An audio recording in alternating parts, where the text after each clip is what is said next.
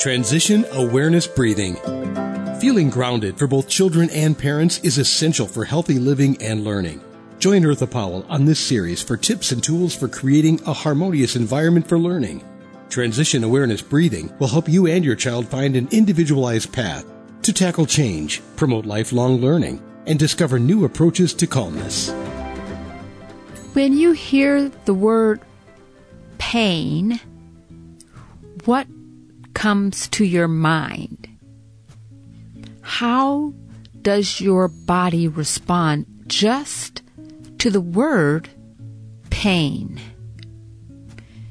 Today, we are going to talk about mindfulness, meditation, relaxation, and its relationship to pain. This is Eartha. Thank you so much for joining me today on Transition Awareness Breathing Podcast. Before we get started, I'd like to thank Web Talk Radio for allowing me to have a platform to bring Transition Awareness Breathing Podcast to you. And to my producers, Mary Lou and Sam, thank you so much for making Transition Awareness Breathing Podcast available to my listeners wherever they are at. Let's get started. Again, we're talking about pain. And it's a topic that it's not always the most famous or um, exciting topic to talk about. I mean, like, who wants to talk about pain? It brings memories, it sparks experiences. We may have uh, different perceptions of pain. Uh, sometimes, for some, it's just easier not to even to go there, just not to even think about the the pain. But I'd like to to talk about pain a little bit, um, and not in a detailed uh, fashion, but just to kind of familiarize us with the topic of pain. Uh, there's different types of pain, and one thing, b- before we get into a lot of detail, I would invite you to be open to the idea that whatever perception pain is for an individual, that is pain to that individual. If you would kindly just take that thought and stick it on a sticker somewhere in your mind, and because we're going to come back to that, we're going to come back to whatever is perceived as pain to an individual, that is pain. Pain occurs as a natural response of the body. The body is sending a message to the brain something is going on. When we experience pain, the perception of the pain could be triggered or influenced by different, a lot of different things. Maybe anxiety or maybe fear. Uh, sometimes, you know, there's a psychological um, experience of pain, there's um, a catastrophe that occurs and the suffering uh, that occurs or a loss that o- occurs. So the perception of pain really makes this experience of how our bodies uh, perceive pain very unique for every individual. Each of our life experiences are different. When I worked on labor and delivery, just to um, share a little bit, I uh, clinically, uh, when I worked on the wards, I was a labor and delivery nurse, and so uh, pain was very prevalent, and it had different meanings. And let me explain about that. Uh, in some cultures, the pain, the perception of pain, and the, the tolerance of pain is different. And if if you have any clinical experience or any experience, it doesn't have to be clinical, but in dealing with um, uh, helping people through a painful process, you might appreciate that um, different people have different pain tolerances. So, uh, and what I found is not only uh, different people have different pain tolerances, uh, but it also uh, varies depending on the age, the experience, the culture, um, the the gender of a person, um, and I think that's also based on uh, different experiences that a person um, has with pain, and so um, part of my training and anyone if you've talked to who works in a a, a setting uh, dealing with patients who are experiencing pain, uh, we really do get in a lot of detail um, to assess and and um, come up with different um, ways to help a person through the pain.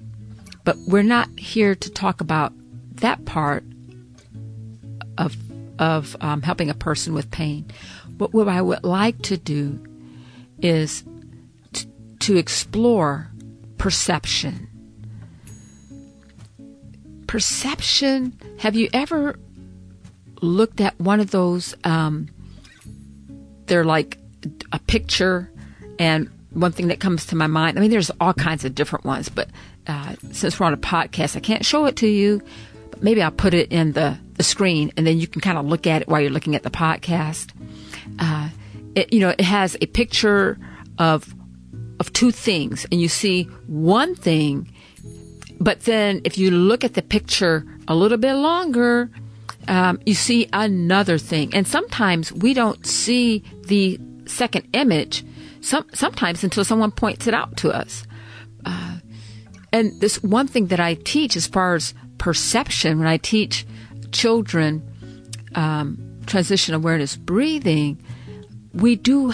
I have a segment in my class when we talk about perception because perception, a person's perception really um, has a lot to do on how a person responds to a situation. And in this case, we're talking about pain. And so when we see someone responding to pain, it may be because of different reasons. And I would, I would really um, like to suggest that it, that if a person is told, uh, well, that that's that's just a little scratch, or or you know, you you went through this experience. Ah, uh, you know, I remember when when I went through, you know, an experience and you know, I know this is painful for you, but but what I went through, it it was 10 times worse. And and so what what that does when a conversation revolves around when someone is trying to express their pain or their their, their um, discomfort, and when their pain or their discomfort is kind of, may I use the word discounted or minimized, uh, sometimes that causes more pain.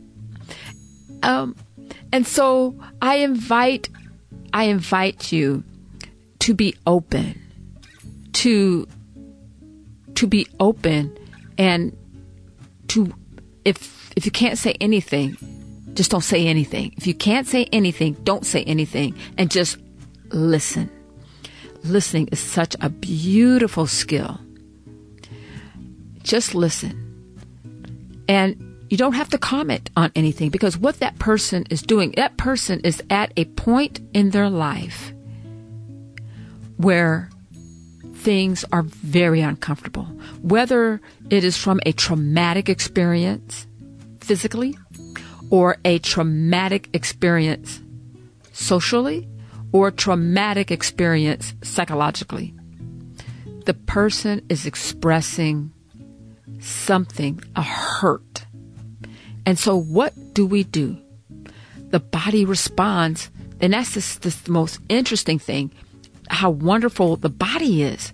No matter what the the the the cause or the perception of the pain, the body takes in that information as pain and responds to the to the the, the pain it doesn't matter if it's psychological or physical or social it interprets the code that comes into the brain as whoop okay this is pain and so when we get that information when our brains get, gets that code pain pain pain what is our response and so it goes through a physiological response feeling like okay we are in a threat mode what should we do? The flight, the fight. And if a person cannot respond to that fleeing or fighting or something like that, there's increased anxiety and pain. So this is where I would like to um, bring in the relationship of mindfulness and relaxation and awareness. Some people would perceive pain, and this is a total um, uh, general uh, statement because pain is so varied, right? But some people may perceive pain as okay, if I feel pain, that's good. It means uh, this part is still alive. So um, if I don't feel any pain, then I'm concerned because maybe that means there's paralysis or I don't have any feelings. But if I feel pain, it means I have some feeling. And so that perception of pain may be a good thing. And so maybe the response is not triggered like an anxiety response, but it's like, you know, at, at least I know that this means, and so they give a cause to it. Is that making sense? Uh, on the other hand, uh, the perception or the experience of pain, thinking that this is something threatening, and so it triggers a response of anxiety and sadness.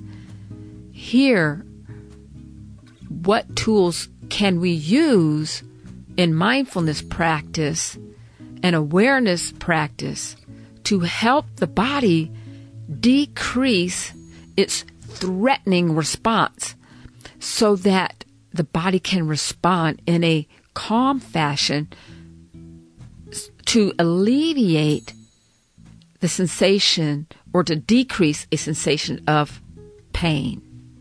And so here, the concentration of the breath, the concentration of the breath.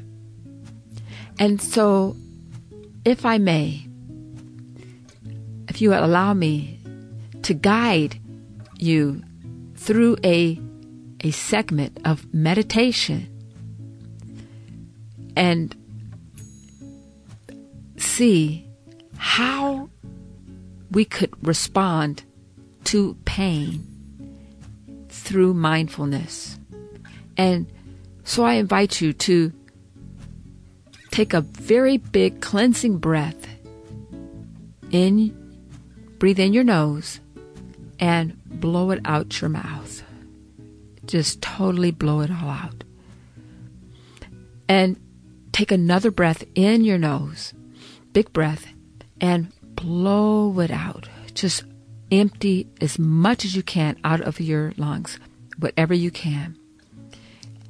as you are in your position, close your eyes if you feel comfortable with closing your eyes or gaze on a focal point and allow yourself, allow an image, an image to come into your mind's eye. Maybe it's a wave, a wave.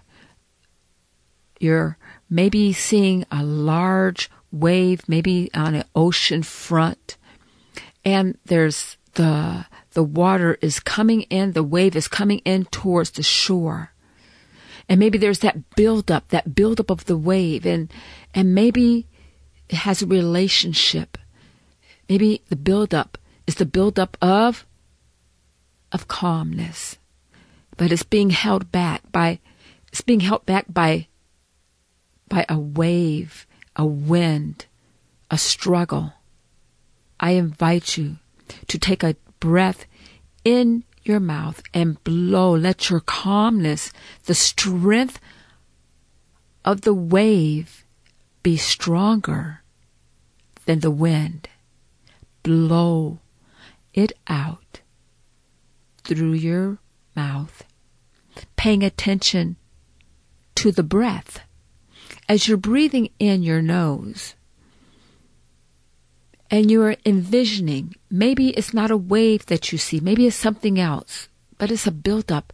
And then you blow, you're blowing the calmness, you're bringing the breath, the concentration of your breath, the strength of the calmness is blowing, it's blowing away the wind of the pain. Now you've got this. You've got this. Allow yourself to concentrate, to focus on the, the breath as you're breathing in your nose and blowing out your mouth.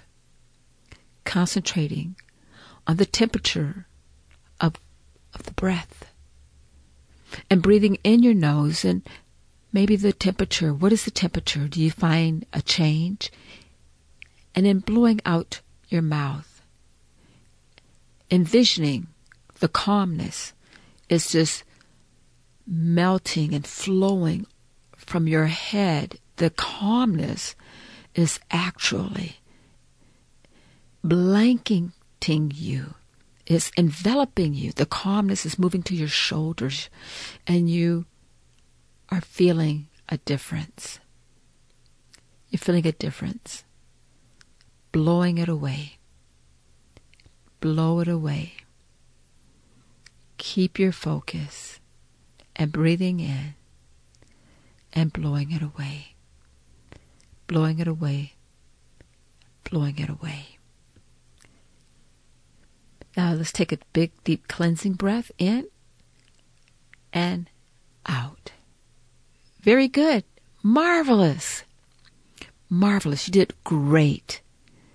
Now, with that kind of a meditation through a perception, whatever it may be, of pain, I, th- I think the most important thing in that exercise is to keep the focus on the image and the breath. And then, as you take that deep cleansing breath in and blowing it away, to, to remain maybe quiet and calm and enjoy that, whether it's a moment, a second, a few minutes, enjoy the moment of the strength of your calmness. Thank you so much for joining me. I look forward to talking to you next time. Have a great day. Be sure and pick up a copy of Eartha's new book, Tab Mindfulness Awareness and Coloring Activities in a Pandemic World. It's not just an ordinary coloring book. It features 23 illustrations to stimulate thought, relaxation, and creativity for anyone between the ages of 4 and 94. Increase your positive self talk energy, unlock new creative paths, Transform your time once or twice a week to create beautiful art while strengthening confidence, building positive self talk, and sensitize self awareness. Tab Mindfulness Awareness and Coloring Activities in a Pandemic World. It's available now at Amazon.com.